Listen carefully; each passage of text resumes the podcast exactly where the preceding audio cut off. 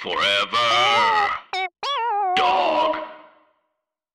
When your first choice is a big old bus, You turn around and boom, you end up with us. sloppy seconds. Oh, diva. Our number is 213 536 9180. Our email is sloppysecondspot at gmail.com. Now on with the show. Are you ready for some sloppy seconds, you stupid little fucks, you nuts little fucks, you dumb little fucks? I'm Big Dipper and that's Meatball. Welcome No. back to Sloppy Seconds with Big Dipper and Meatball. Hello. I have a question for you. Hello. Do they make adult bibs? Because oh wait, you're frozen. Oh no, you're back. You're frozen. No, do, don't talk to me like I'm frozen. I'm fine.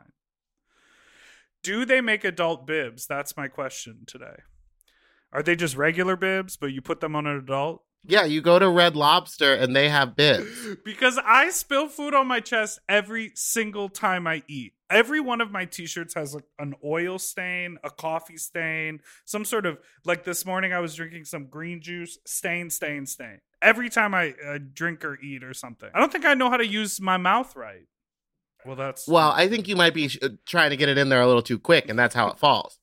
a little too eager. A little too eager to eat. No, I mean, that's why I think I wear a lot of dark colors, because anytime I'm in white, I'm fucked. It's just stains. I mean, today I'm wearing a light shirt. I'm wearing my Thickies merch. And I actually, you know, the nice thing about being at home is that when the stain happened, I just went into the bathroom and I literally, my shirt was soaking wet, like a full circle of water, because I just put water and soap on it immediately. But I kept wearing it. I didn't take it off. That reminds me, the other day I went to go drop something off at someone's house, so I was dressed like a complete slob. Am I still freezing?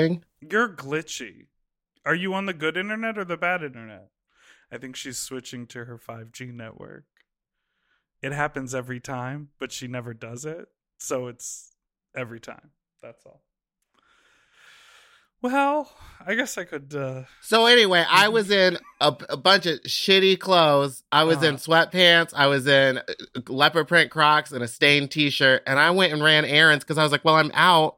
And I was I was covered in stains. I was so embarrassed. I looked like a mess. Sounds like a serve to me. Anyway, how are you doing today? You watching any movies?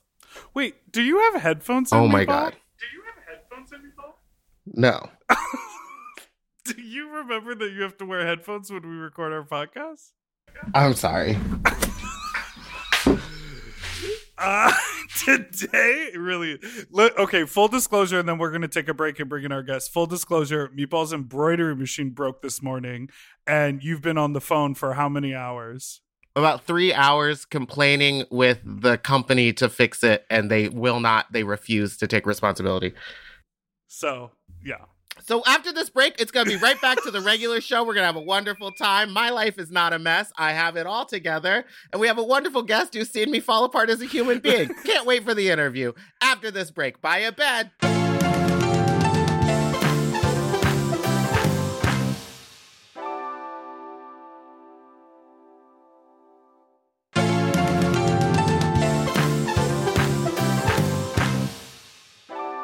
Welcome back! We are so excited to have with us a very special, world famous guest. She doesn't really need an introduction. You know her from stage and screen, big hair, big dreams, the terminally delightful Ben de la Creme! Hello, hi, hi, Ah! hi. Uh, Thanks so much for having me.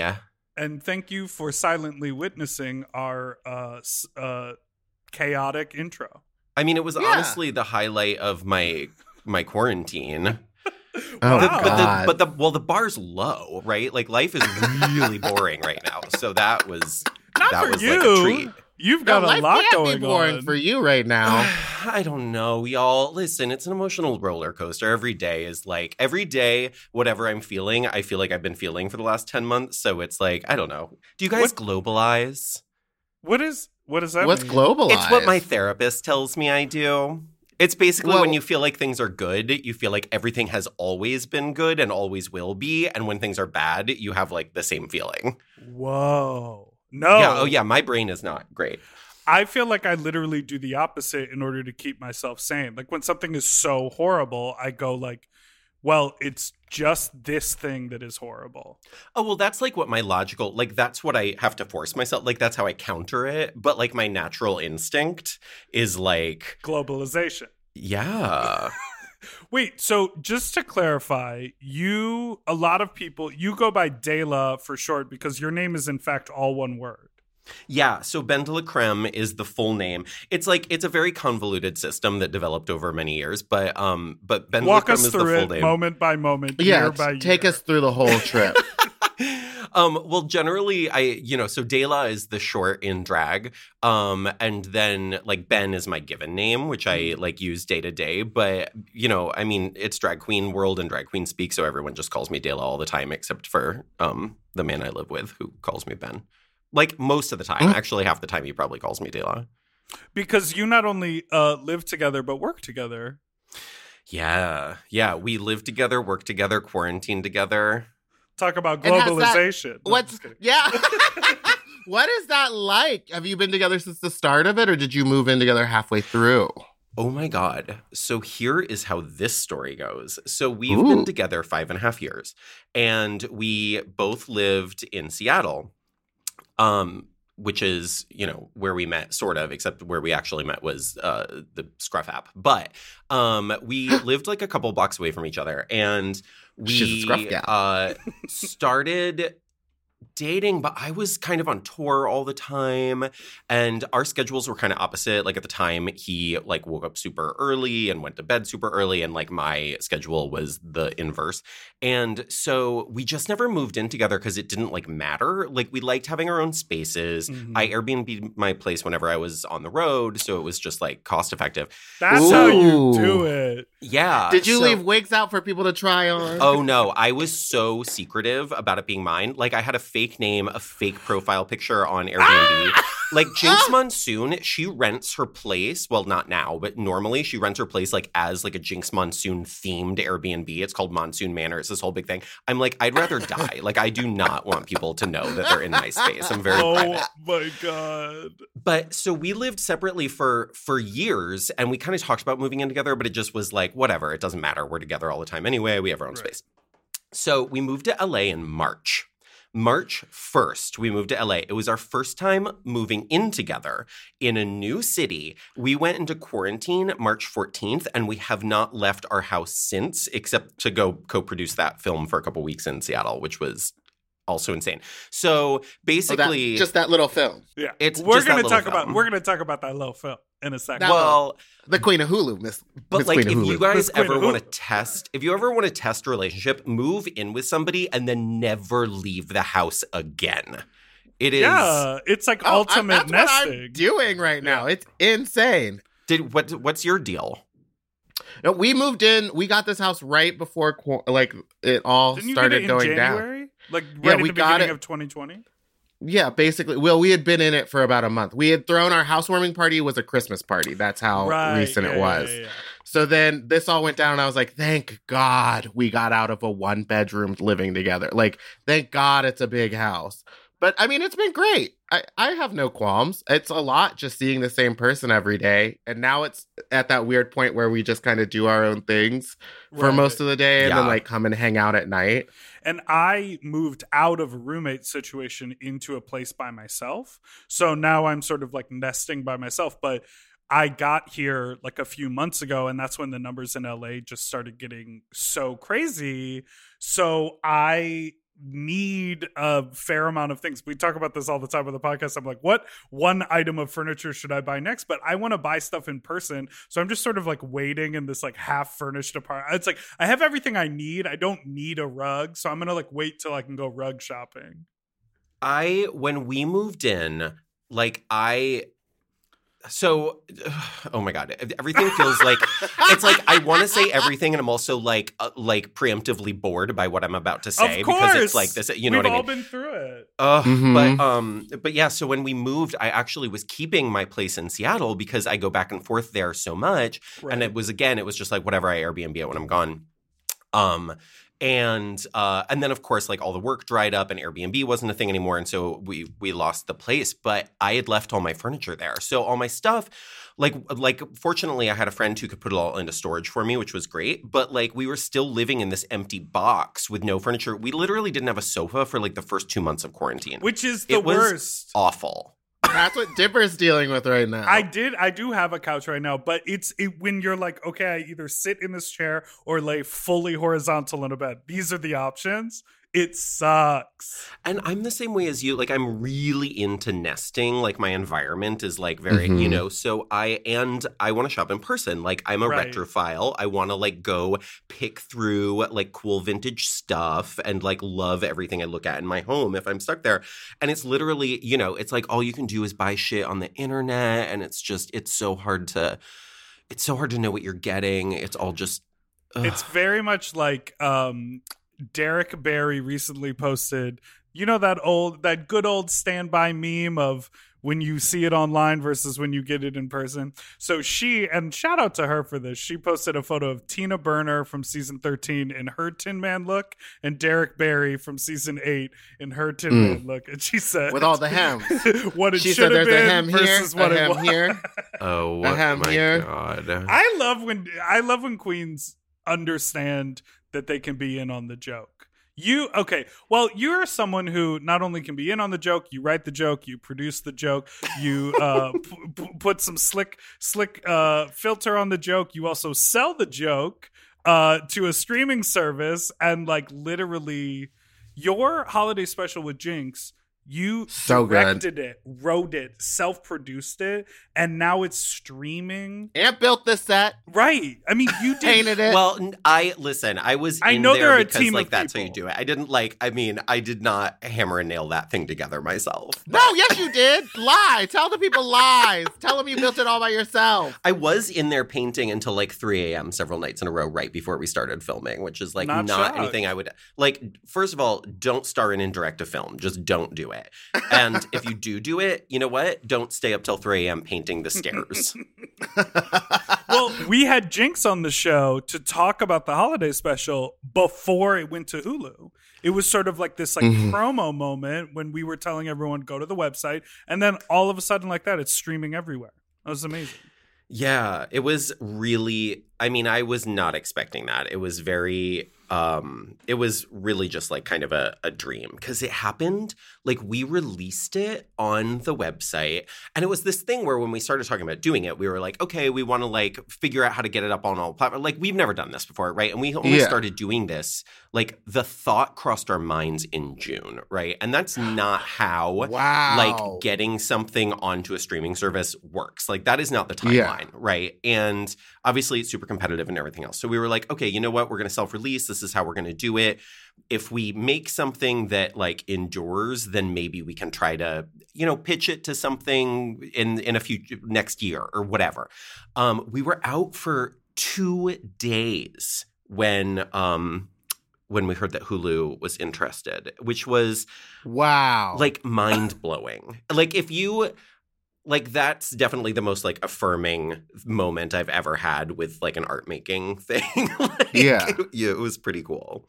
And I did not imagine it. And I did not imagine it. And you know, it took a couple weeks for like, you know, it all to get put through. There's a lot of technical things and a lot of paperwork. And then I didn't want to say anything to Jinkx until like the ink was dry. So it was literally like two days before it happened that I told Jinkx. But I called her, like, I was like, can we FaceTime? And she was like, what's wrong? And I was like, I just need to FaceTime with you.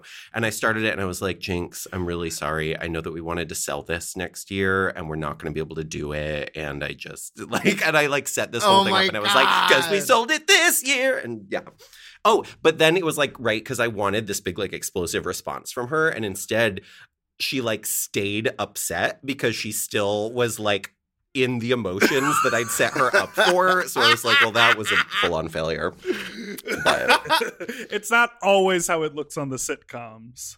so you said that y'all started it in June. So how long did it, it take the whole process? Because I'm so interested in how you did it. not long enough. It really was, you know, I really did not know what I was getting into. And I'm really glad we did it the way we did it.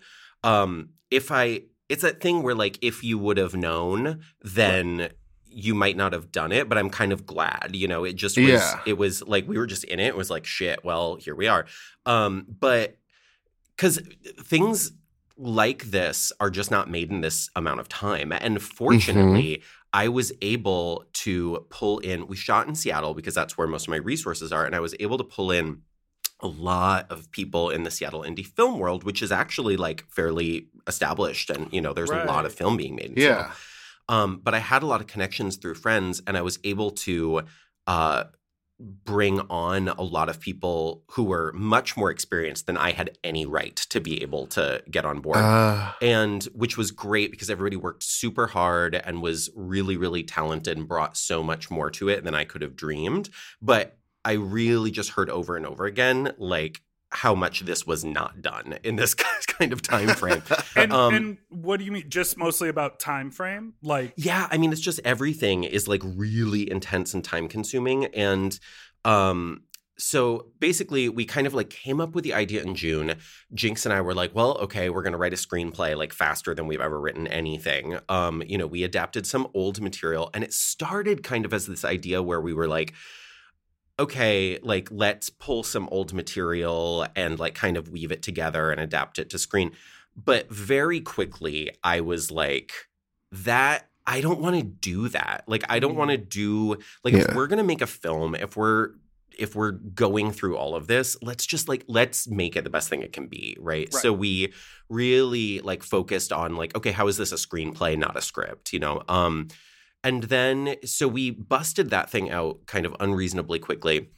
And then it was just like, God, we went into pre-production, which of course is like hiring like a production designer to like work on the set, like getting everyone working on costumes, like starting like hiring a director of photography, which is a DP, which never stops making me giggle. And um. You know, we were like storyboarding the whole thing. It was just like it was it was just like all day everyday work until we started filming in September. We shot the whole thing in 10 days in September, which was a really really I mean, we were doing some 18-hour days. Well, was and I, oh my I feel like maybe you posted this or or Jinkx posted this or maybe from the uh the movie's Instagram post, but it was something like, you know, note to self, don't shoot four drag looks in one day. Uh or whatever. Did that really happen where you had to bounce around because of the filming? Oh, Well- yes. Well, I, I I figured say that would in happen. the movie, I was you know. shocked. There was like costume changes that there, like y'all didn't even make a reference to. It was just like the camera moved and y'all were in a new costume. I love a and I was like, throwaway this joke. is exactly what we need. I love a joke that you don't address. Like I love Yeah. not being precious with something. Like I feel like some people, I think, like performers or whatever, like like do the thing where they spend a bunch of like time or money on something and then they're like i have to like now display it for as long as possible. I think it hits so much harder when you like you're like boop there it is and then it's gone or whatever Yeah. because then people are like wait what? You know?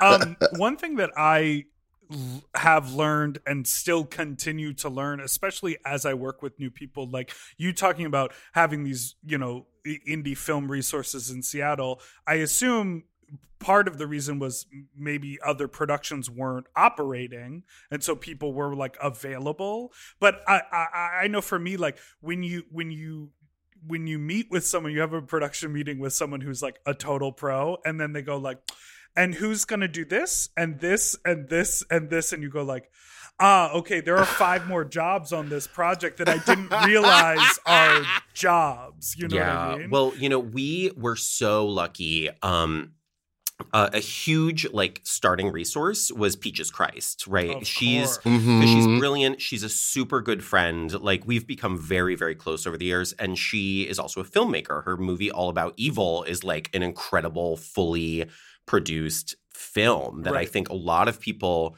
um, who haven't seen it. I mean, it's like shockingly good. It's an incredible like horror movie. It stars Natasha Lyonne. It's so good. Anyway, um, she was like when I started talking to her about this, she was the one who really broke down like, okay, these are the departments, these are the jobs, these are the. So I kind of started knowing Oh. that, and then.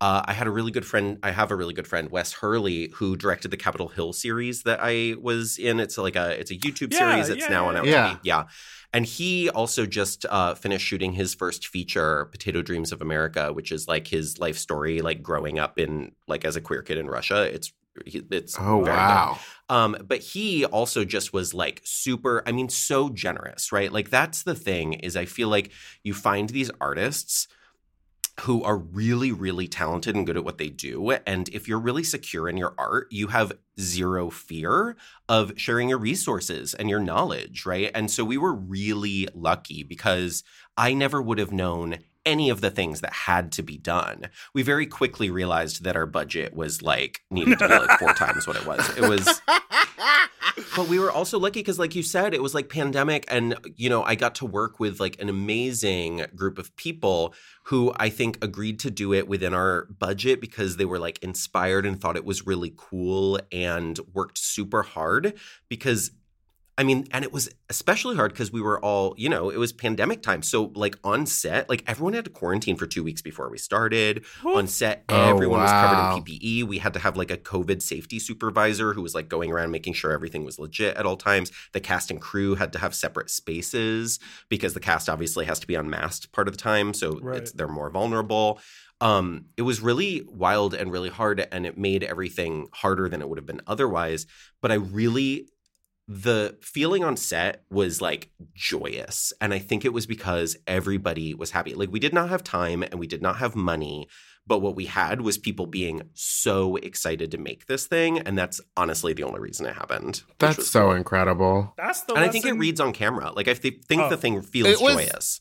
It was very fun to watch. I will definitely be watching it again. I had such a wonderful time. I think it's so interesting that like you have created this new lane for yourself. That's um it's something that not a lot of queens are doing where you become your own like creative director and you take care of everything on your own. Um is that like I don't know. It's just so inspiring to see you out there doing that. I just wanted to say that because Yeah. it's so cool to see other like comedy queens working and making their own stuff. Yeah, you know, and that's it's kind of me getting back to how I really started because I've been producing like theater stuff on, you know, smaller scale. I started like 14 years ago in Seattle. And this was how you do it out of necessity because you have no resources. Like I was Yeah. building sets, I was hot gluing costumes together because I do not sew. I was making the props. I was doing all that stuff and it was like literally like, you know, like staying up all night carving like backdrops out of like foam. Oh, Or- yeah. You know what I mean? Like it was that yeah, I know exactly what you mean. And then you and I continued doing that for a long time. So that kind of like full creative control was like a part of my pre-drag race life. And then I think like after drag race, you're sort of like, oh wow, everything's bigger and it's like all these things, and you start to kind of like outsource more. And at some point I was like, I miss making my own stuff. Like I'm not Mhm. interested in other people's vision. I mean, I'm interested in other people's visions being out there in the world, but it's not what I want to work on. Like I want to Yeah. work on my stuff. And so I actually feel really like happy that I th- feel like I've gotten back to my roots just on like a Yeah. larger scale, which is great. It feels really good. Well, we have a question about your roots, but we're going to ask that right after this break.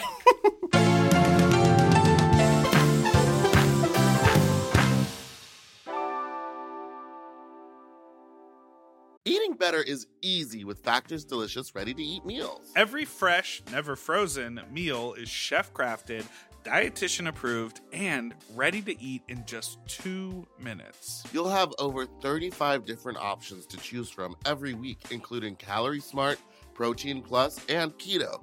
Also, there are more than 60 add ons to help you stay fueled up and feeling good all day long. When my fridge is stocked with factor meals, I'm like, oh, baby, I don't have to think about this. Mhm. Like, it is so nice. The combinations are so good. I am a meat eater, but the vegetable options, there are so many. Like, I remember I had like a, it was like a mushroom with pasta and like a cauliflower rice. And I was like, the mushroom is filling. Like, there's plenty of uh, portion, there's plenty of vegetable, and there's plenty of flavor. And I am usually sort of not a microwave person. hmm Very cool. that this quality of food can just be heated up in the microwave. And so fast. I also love it because I am a, a very much into ordering delivery. And now- Having all the food there, I can kind of ma- pick what I want, and it's ready in two minutes. I don't have to wait an hour for stuff to get delivered. And these are way healthier options than ordering delivery. completely. And when they have multiple things in them, you know, sometimes it's like, oh, if I cook for myself, all I'm going to eat is the biggest bowl of pasta you've ever seen in your life. But this oh, is Oh, yeah. like, you get a little pasta and the chicken and a vegetable all in one dish. Looking for gourmet meals? Try meals that feature premium ingredients like filet mignon, shrimp, truffle butter, broccolini, and asparagus. And Factor meals eliminate the hassle of prepping, cooking, or cleaning up. All you got to do is heat up and savor the good stuff. Customize your weekly meals with the flexibility to get as much or as little as you need. Pause to reschedule deliveries that suit your lifestyle. And we're celebrating Earth Day all month long with Factor.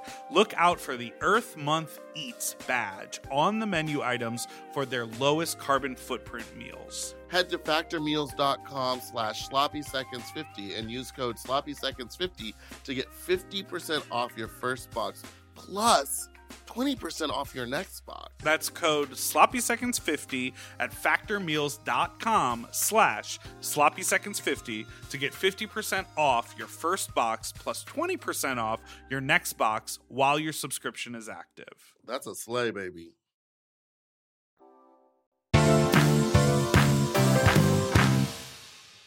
Do you die?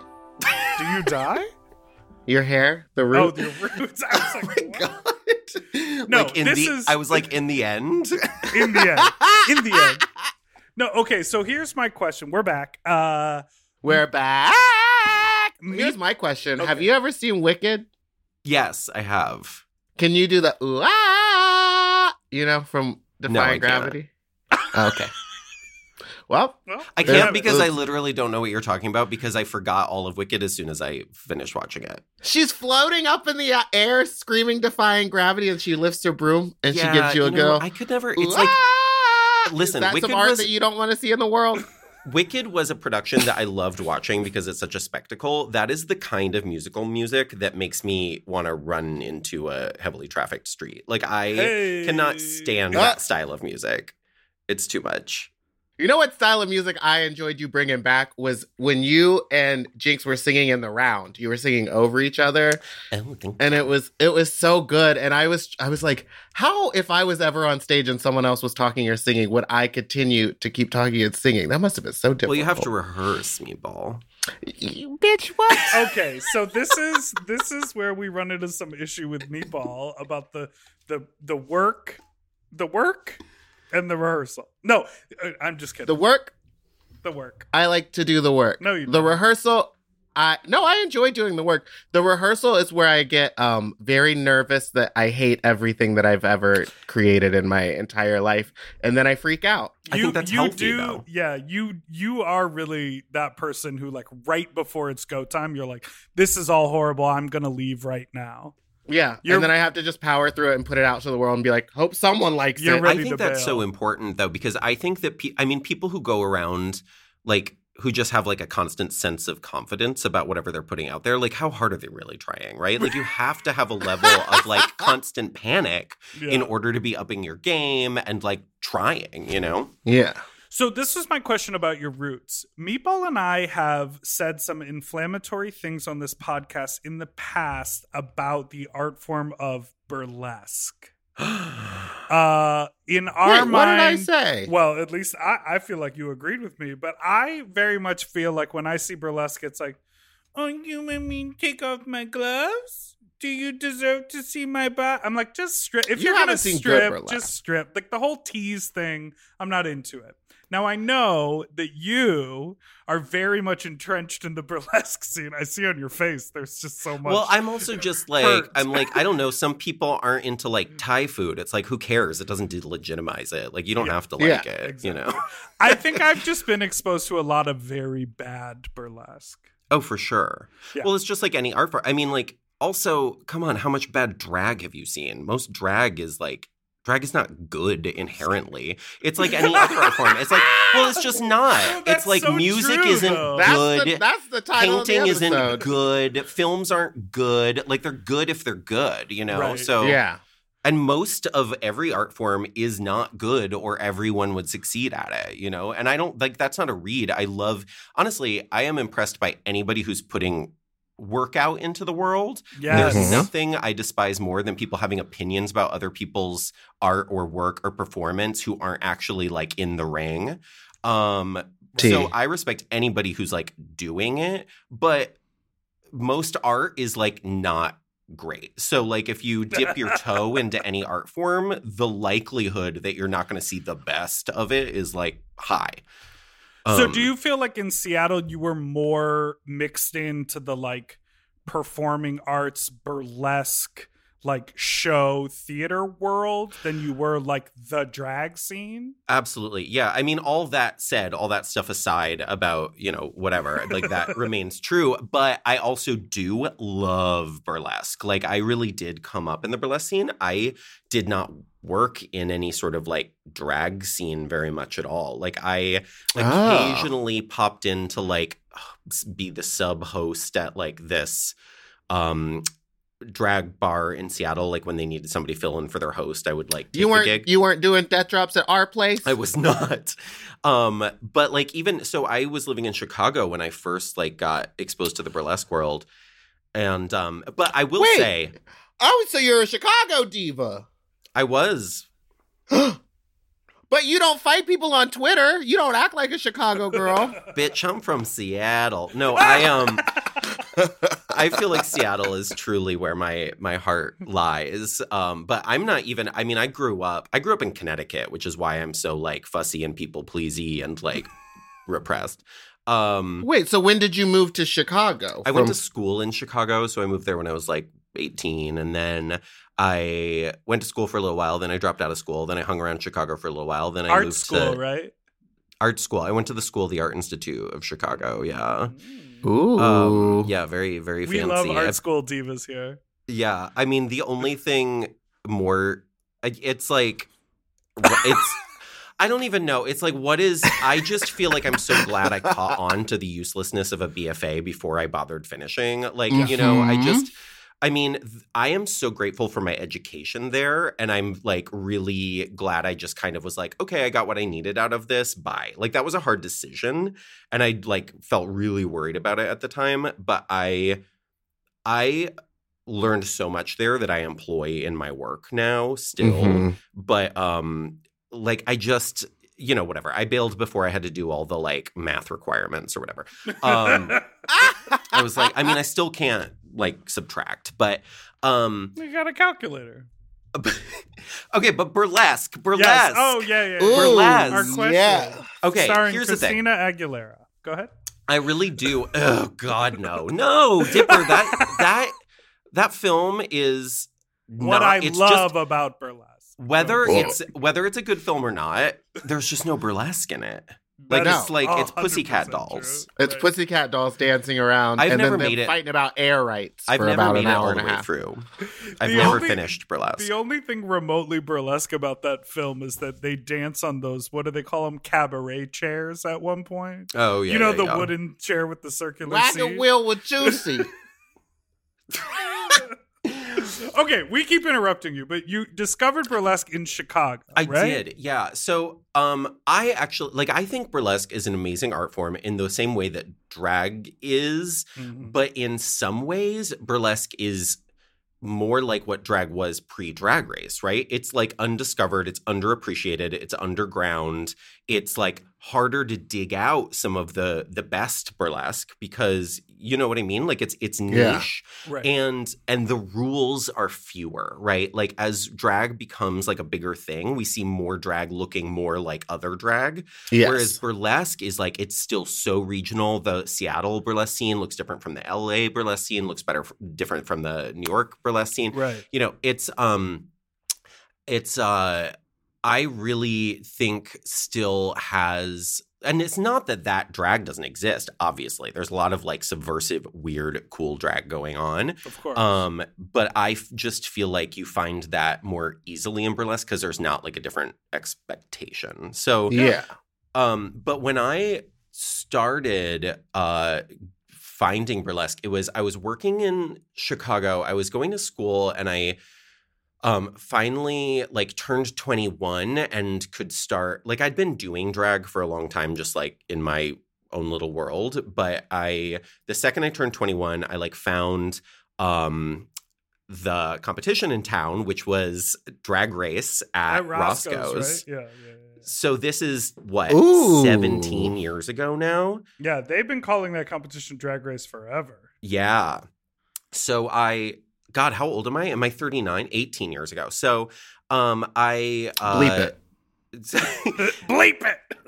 So I no, I'm proud of it. I'm super Yeah. proud of being almost 40 and still being such a weirdo with very little uh direction. Um but I um, uh, you know, so I, I I went and I started competing, and I think they liked me because I was like young and full of energy, and sorry about it, very pretty. Um, I was like Mhm. way more like I like I was very like I was very like pretty. You know, I had like the more minimal makeup, whatever. Like people. I was never trying to look like a quote unquote real girl. What does that even mean? But like I got that a lot, you know. Oh, Um, okay. So so people, you know, so I I went over really well when I first sort of entered the scene and I won a couple of those um, you know, competitions and uh and I started getting gigs pretty quickly, but it was almost immediate. It was like a lot of the places I was working um it was either like pageanty ballady drag that was like very serious or it was like top 40 and I just Hmm. wasn't doing any of that, you know, and What would, what were you lip syncing like? uh, well, at the time, um, at the time, I had a totally different drag character.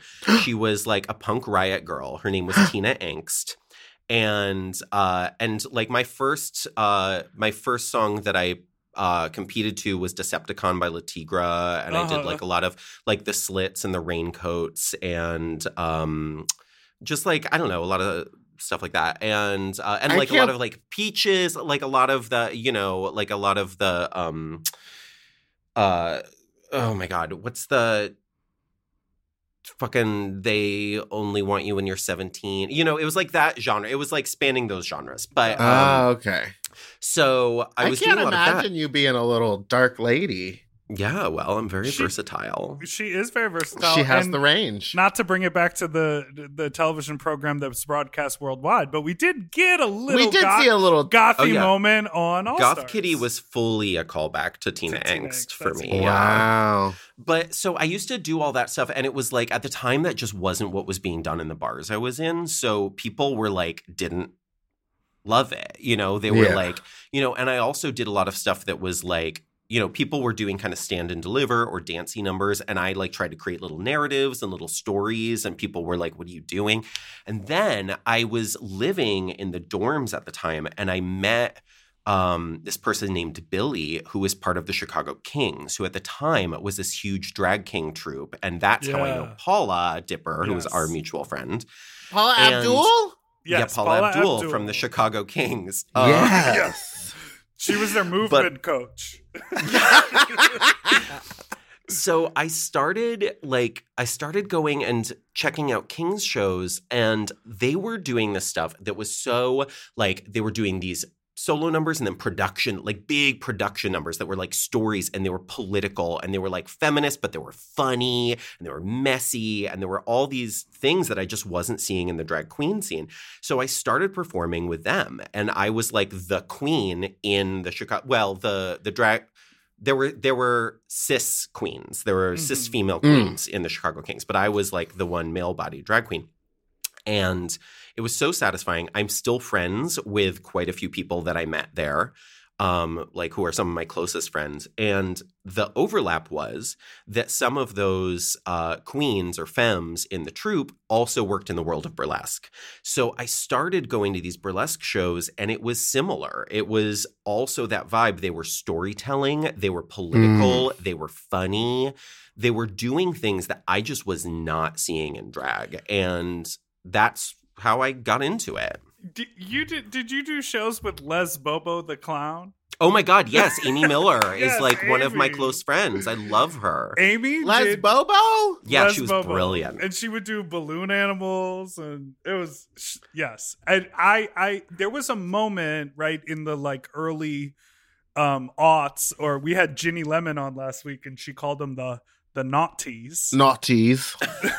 in Yeah. the early aughts when i mean the the chicago kings that was like rock star shit that was like the the ticket in the town right Well, and the um so one of my still somebody that I'm very very close with was uh is this person named Gwen who was one of the Sissy Butch brothers who was Chicago King adjacent but they per they started producing this like this show a couple times a year called Girlesque Burlesque right and it got really big and the and they did this huge show that and this was when Margaret Cho was getting really into burlesque and so she was Mhm. like the headliner Mhm. and it was a bunch of uh it was like some of the best performers in Chicago but it's also where I met Indigo Blue who's a Seattle uh uh burlesque performer who runs uh ran like the academy of burlesque out there. Anyway blah blah blah. Um but that's how i got connected to seattle burlesque scene when i moved was through indigo. But um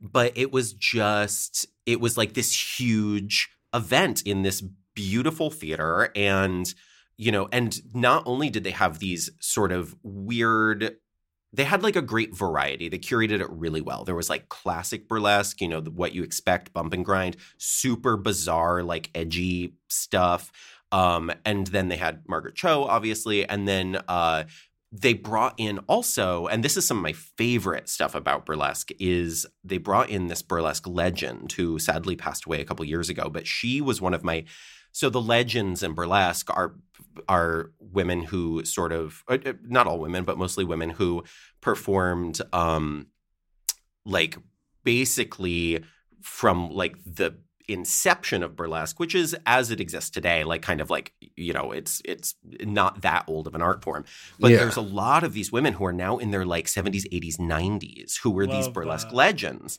and they still sorry i have so many tangents here but um, no, it's okay. I love it. it's literally like seeing the legends perform is incredible because these are women who were like pioneers and who were embracing sexuality in this like subversive way at this point where they were like they were you know i mean obviously everybody's story is different but you hear a lot of stories about sort of this underground scene where much like what the drag scene was at one point it was like you were reviled by many people considered a pervert considered an outcast but it's this whole beautiful scene this network of women who are kind of creating this sex positive word they were working for themselves right there was a lot of it was not I mean, I would say even more than now. It like wasn't a super male dominated field in terms Mhm. of like there were a lot of women in command. And then there were a lot of like fucked up things with with men being dicks as well. Um, you know, making money. There's always going to be like straight dudes making a Yeah. dime off anyone. But um Absolutely. but these stories are like incredible. And so Satan's Angel is the name of the performer who I met. She was the first legend I ever saw perform. And she was in this Girlesque Burlesque show. And she was like huge in the 60s, just this gorgeous, like Russ Meyer looking bombshell, like huge hair, cat eyeliner, like the craziest Uh-uh. silhouette you've ever seen. And she, when I saw her, I think she was in her 70s. She had had like sort of like all of her like sort of classic, like, and you know, those costumes in those days, they were not like the plastic beads and whatever that were in, you know, they were like hand beaded, Yeah. gorgeous gowns. glass And she had them- money Exactly. expensive Yes, I want a And- dangly. This 70 something woman would had the, all those costumes let out to fit her. She had her huge still her huge 60s falls. She got on stage and she commanded that stage like nothing you've ever seen. Was she as like nubile and like movement oriented as she once was? Probably not. But she knocked back a full bottle of vodka by herself before she Ah! hit that stage. Ah! she went out and satan's angels gimmick in the 60s and still up to the day she died was fire tassels. And what that means is that when she stripped down to pasties, she had tassels that she would then get a martini glass that was filled with lighter fluid. She would dip the tassels in lighter fluid. She would light them on fire and she would spin them. And that was her gimmick. And she was brilliant. And she was such a rock star. Like you felt like you were at a rock concert. She literally would just like, she was so vibrant and so present. She at one point saw like, oh, and she was a huge les and she loved butches. And she at one point saw some like hot butch in the front row. And she like skids down on her knees, spins her fire tassels, like points to her crotch and goes, fuck me. That's literally Ah. what she said. And this is like, I mean, this is, I'm like, who is this That- amazing that's woman? my type of performer, baby. And I have to tell you, Burlesque Hall of Fame is this annual event that happens in Vegas, not this year, Mhm. but normally. And it's this big international competition. You see just like incredible performers. I've had the pleasure of uh, judging a couple years ago, Oh, and cool. um, which was which was a huge honor. Um, but they uh, they just have some of the greatest talent from around the world, and they have a night called Legends Night, and it is all just these older women doing their classic acts and they range everywhere from very like you know classically what you expect but to see these much older women like really just putting all their sexuality right out there and it's a reunion right i mean these women all knew each other they were all in the circuit it is beautiful it's I would go to that. Legends I would sounds see good. that. I don't need to see any amateur burlesque. I'll watch amateur other things, but there's something about burlesque to me that's like, if you're not a pro at it, I'm not interested. well we all But start that's as hard to say amateurs because Dipper. yeah, we all started like yeah, and I think great, other people like I enjoy watching amateurs. I just don't. totally I do. I like watching someone grow. I like watching the first 15 minutes of their performance and then maybe like 10 years later, I'll watch the last five minutes of their You know what I mean? Dipper, you're like the beginning burlesque end. equivalent of people who won't go see a queen who wasn't on drag race No, that's Yeah, true. that's right. Because he never comes to my shows. that's out of uh, that. I have to do self care, and that my self care is not seeing you perform live. Well, we'll be right back.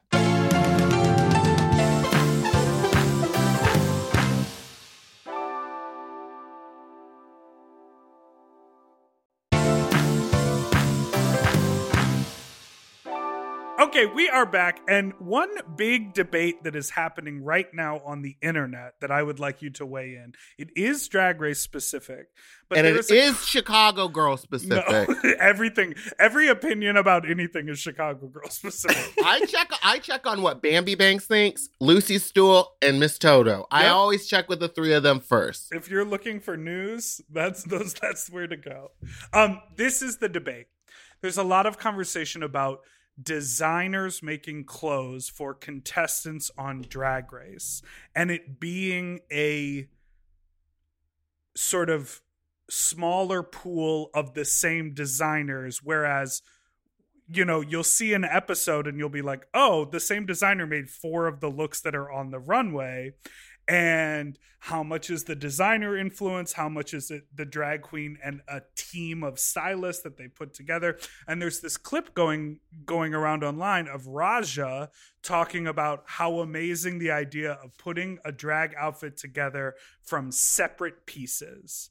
Like how styling and your character comes through and that uh, in a lot of the newer seasons of drag race it looks like they're showcasing designer talent or stylists dressing up the queens so Mhm, people mhm. are talking about that I had Um, no idea. I had no idea this was so controversial, but well i don't know that it's controversial it's just people are people are conversating about it don't they know that people just stormed the Capitol? Pull it together, people. Get your priorities in order.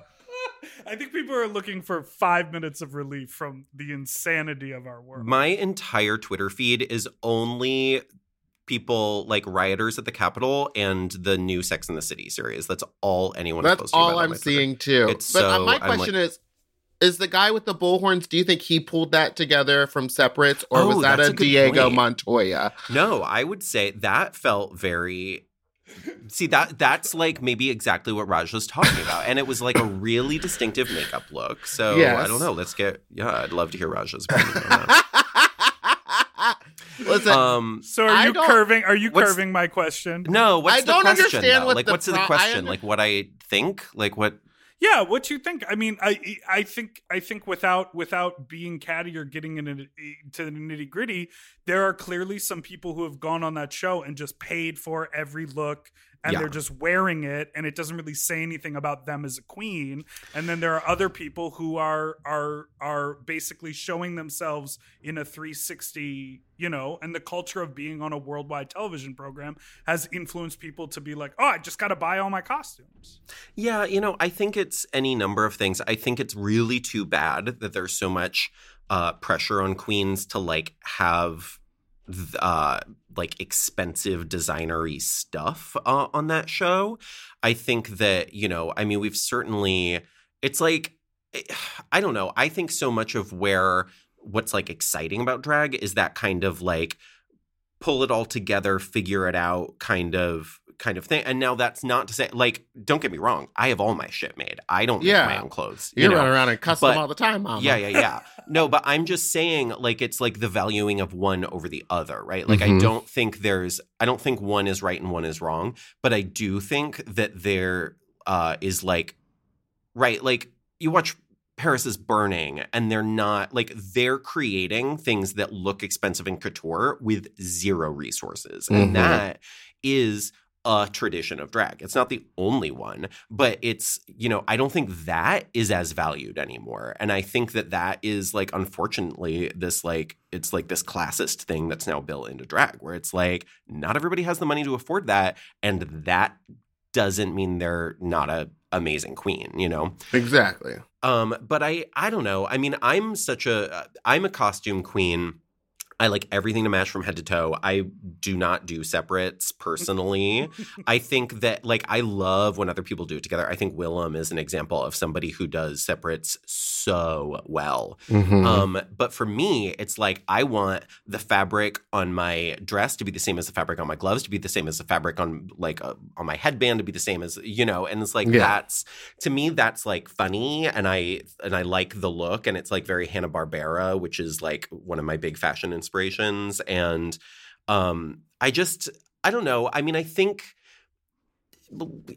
people have their stuff made people who have their stuff made either are like a clothing rack or they're like somebody who really knows what they want and have a Yeah. vision. And I like to think that anybody who has like a really cohesive character and dresses their character in a way that always says, this is the character, this is the character, this is the character.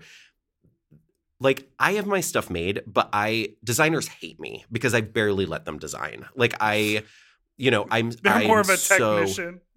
kind of you know and that's not for that's not for everyone like it's Right. you know but um but fortunately i found people to work with who are like willing to just kind of like execute my drawings or like Yeah. stuff i send them um but like i pick all my own fabrics like i'm really like i'm super anal and control freak in that way so you know i think there's that and then there's the thing of like you know here i am here's my body hang some clothes off of me which I personally find less interesting but Right.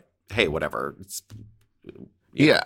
And there's Well- no way to say that's a perfect way to wrap it up. I agree 100%. And there's no way to say if the person um who paid for the designer actually had a say in it or not. So until Exactly. like I hear the person that they're complaining about say I if you have the money to buy it, honey, buy it. That's what I gotta say. If you can, if you're going on that show and you want to win and you want to look your absolute best and you have the resources, do it. But like, I don't know, make sure it looks like you or don't. It's not my Yeah. life.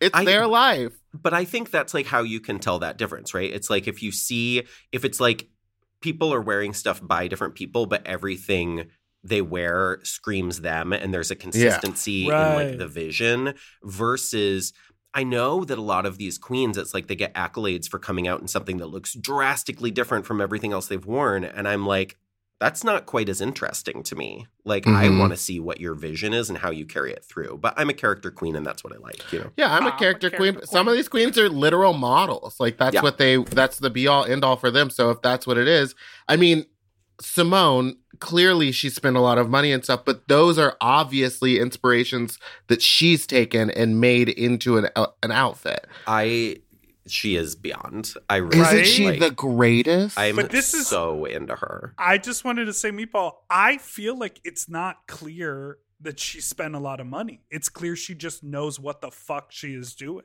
Yes. yeah. You know what I mean? Because like just a couple of the looks she's turned out, they don't they're not dripping in like we talked about glass beads or expensive stones or like whatever. I just Even- know a Polaroid is expensive. And that dress no, but it's like let's talk about it. It's like you you you zip tie or connect a bunch of Polaroids together, like that's fifty bucks. That dress, you know what I mean? It's like she but wore the the little. Howie B like half cape thing, that was gorgeous, honey mama. of course, but those things that's about that to me is about her personality and her taste, and not like she's like spending five grand Yeah. to get someone to build something. Her You know what I vision mean? comes through, and she's an Yes. example of somebody who's showed really different looks, but they all feel cohesive. Like Yes. I believe that that is her vision. Like that "Mama said knock you out" look Oh. is one of my favorite Ooh. things I've ever seen, and the performance involved in it, like that was so much of it. It's like nobody threw this on you. Like this is not wearing you. You are giving me a full performance with this. This is clearly your vision because nobody can. Nobody can go out there and deliver an outfit that they're not attached to in the way that she did. She is the Ebony Enchantress. That's oh, it. God, I love her. All right, it's time. She for has our- not returned my DM on Instagram, by the way. She's the only queen. that I have Symone, we're calling you out right now on the air. you must respond to Dayla. All right, it's time for our final segment, which is called "Fuck Fuck Talk." talk. There's that. There's that wicked riff again Yeah. that you pretend don't to never about, heard. This is the portion of the show where we ask our guests some uncomfortable questions about sexual relations that they may have had in the past, uh, or they could tell a fun, crazy story. Um, Dipper, do you have any crazy sex stories you'd like to tell? no. I'm re-virginized. I have. what's that? What's that quote from that movie? I have seen. Uh, oh, is that like a You wanna- Ventura quote? Anyways, you're you're welcome to share. some people some people get a little um uncomfortable here. I know that you are married. Uh, and you could talk about your sex life or not talk about your sex life, but I will say you put out a quite a sexy music video as a part of the special, the Santa Yes. Fa La La, Santa fa la la la. Honey. Oh yeah, Yeah, that talk about sex. Now is You're- that a that one departure? really hit. that- People For really you- liked that one. What was it like being so sexy on camera? Oh, it felt very. I mean, I like people. Whatever. It felt very normal. Like you know, I've done burlesque for so long.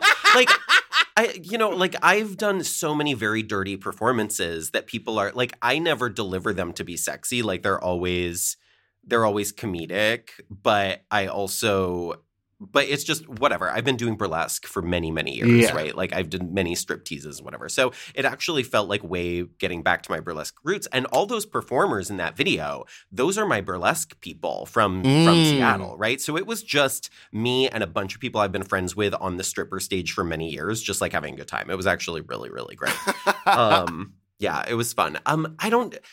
Uh, God, I am not. Well, I by no means feel like I am. Uh, like Gus doesn't give a crap if I'm up here talking about Oh, like okay. whatever sexual stuff. So like that's like not an inhibitor for me. We're like whatever. Um, but but I don't I don't know. I need like a I need like a a, a prompt or something. I don't know where to go well, with um, this. like one time I was leaving a gig in WeHo and I was dressed up like a big baby with a poopy diaper, and a man pulled up in a car and said, "Would you like to get in?" And I did, and then he um proceeded to blow me in in Vaseline Alley where all of my friends could walk by and see while I was dressed like a big baby. Anything And weird? You, You- were you were padded, were you not? Yeah, so it was a swamp down there. wow, It was like the end of the night at Fubar, so I was drenched in sweat. Do you ever hook up in, in makeup? in a baby in a baby outfit. Um, no, uh, have I In ever? that no, Santa not outfit? really. I really, um, you know, one thing about like I love that there's a lot of queens who like, you know, getting like like getting down Getting and drag backs is like blown a part out of their in thing. drag. Yeah, exactly. Getting sex. You know, It- it's a beautiful tradition in our community, but I um but I personally it's just like never been my thing. Like it's just like it's like there's nothing that feels less sexual to me than being in drag. Like it's like, you know, your junk is all smashed you're- up. and- You it up real tight. Oh yeah, I course it really hard, and that's like, I mean, drag just like hurts. Like I don't Mhm. want right. to be. I want to like I want to feel good during sex. I don't want to be. You know what I mean? Like it's just and um you're like, uh, the fabric of the dick has to match the fabric of my head, which has Yeah. to match the fabric of my dress. exactly. It's too much, and the sequins really chafe. But I um have, you know, but there's definitely like a lot of really like um. It's not that I've never been tempted because there's a lot of really hot people who want to hook up with you when you're in drag, who you like. You know, I'm like suddenly I have access to tens when I'm in drag, and I'm like, uh, that's a shame. Would you like to um, w- would you like to see me like you know, naked and pale with my corset lines and my like is that sound good with my with my mascara running down my face. Um How long does But- it take for corset lines to go away? I've always been curious about that. I'm still I've- waiting. Yeah. It's just a continual I've woken process. up and still had him on my side from like the night before. Absolutely. Well, I've hurts. gone through phases where I'm corseting so tight for so long that I just fully have scabs, like line scabs, Mhm. like down my middle. Yeah. It's not fun. I had one corset that I was like, oh, it's always so uncomfortable. And I didn't realize that for the longest it had just been stabbing me. It had Oh, just yeah, been like the entering my skin and when the coming bones out. break, Yeah. I've had that happen where a like a bone will break right at the top of like a solo show, and then for an hour and a half, I'm just being like stabbed with this metal dagger and fully bleeding when I take my Yes. corset off. Well, I turned to my boyfriend. I was like, hey, is there something in my back? And it was the fabric from the corset that had been ripped off was shoved into my skin. And he like Ugh. pulled it out. And I was like, all right, well, I got to throw some duct tape on that baby. Those are expensive. I want you oh. guys to know that I'm really not avoiding the sex question. I'm just honestly racking my brain, and it's not that I haven't gone through like I'm. What about like an uncomfortable, weird college sex story? like a Or, like- hookup where the person like a hookup very gone wrong. or they had an animal, or they were like baking a chicken pot pie or something. Or they were like, I- don't go into that room, and then you go into that room because you think it's the bathroom and it's their grandma. I mean, one that has thing. happened to me. It did. yes, hundred percent. It wasn't their grandma; it was their mom because I skew older. So, but it's same Oh, age no. bracket. Yeah. Uh, wow. So I um, God, I really. I, the thing is that I was kind of a slut in college, but I was also really drunk all the time, so it's hard to remember any of that stuff. Um, I feel so boring. One time in college, I met a guy at, at this rooftop party, but I had done so much cocaine that I couldn't come. So we just like watched a bunch of porn together after he came, and then he finally was like, "I gotta go," and I was like, "Yeah, this isn't gonna happen." oh Isn't that no. sad? Were you doing all of that on the roof?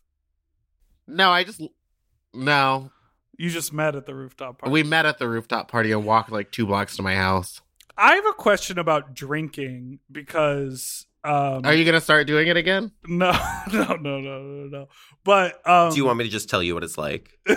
yeah, I'm curious. I'm curious what it's like. No, for me, I'm always curious about like, you know, it's like you think about, oh, when you drink too much, ultimately you end up throwing up. And I've had a lot of conversations with sort of like uh, career alcoholics in their life, and they would say, oh, at the end of the night, I would make myself throw up so I'd have less of a hangover in the morning. You know, it's just like part of it. It's like it goes in and it comes out, and like whatever.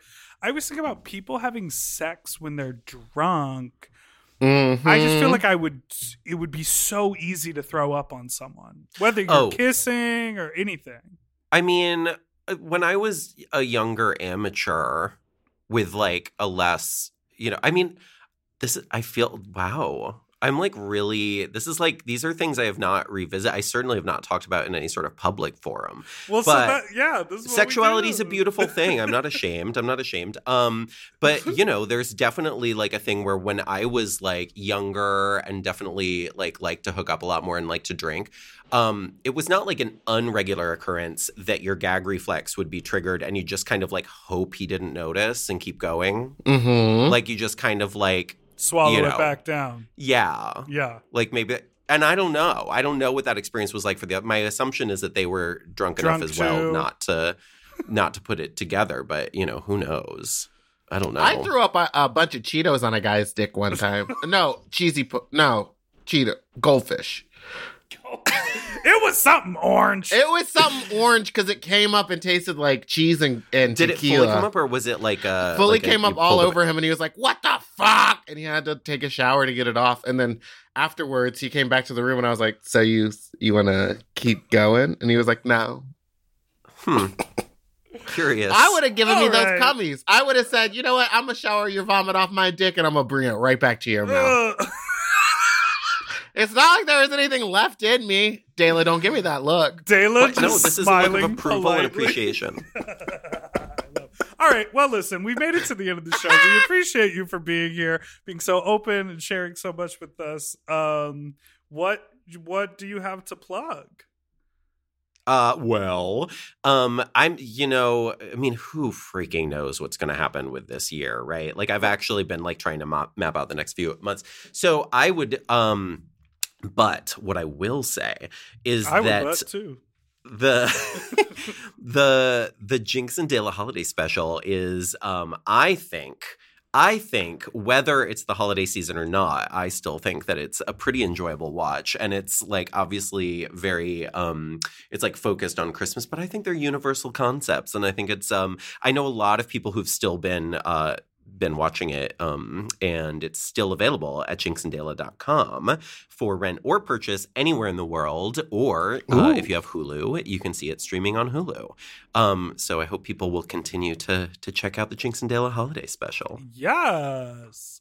Um, okay, that's it. We did it. Thanks so much for listening to Sloppy Seconds. You can follow us on Instagram at Sloppy Pod. You can send us an email at sloppysecondspod at gmail.com or call in with your fuck talk story. Meatball, are you going to sing the phone number? yes to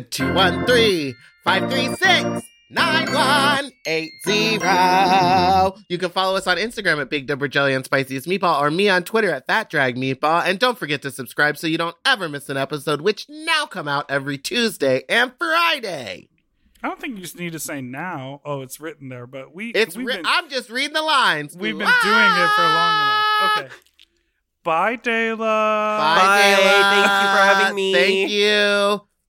Okay. We didn't even talk about the time I stole your phone. No, your Oh. Instagram. You're what? I took over DeLa's you didn't Instagram. steal it It was. I might. It I could have. I could have. I feel really I'm like I'm like I know that I've had sexual es- uh, exploits You're in the like, past I know like I've had sex. I've had sex before. I I, have know had it. sex. Well, no, I mean, I just can't think of anything that's like actually interesting, but I know it's happened. Here's It's probably because come- we've been locked up in the in, in our houses for a year. We've forgotten all the fun things we used to do. the other thing is, Well, it's been a while. Like I have not been like like I was like um I was like a madman in my earlier twenties, but I will say, typically when the world is open, you know, uh, I, I at least, uh, and back when Meatball was single.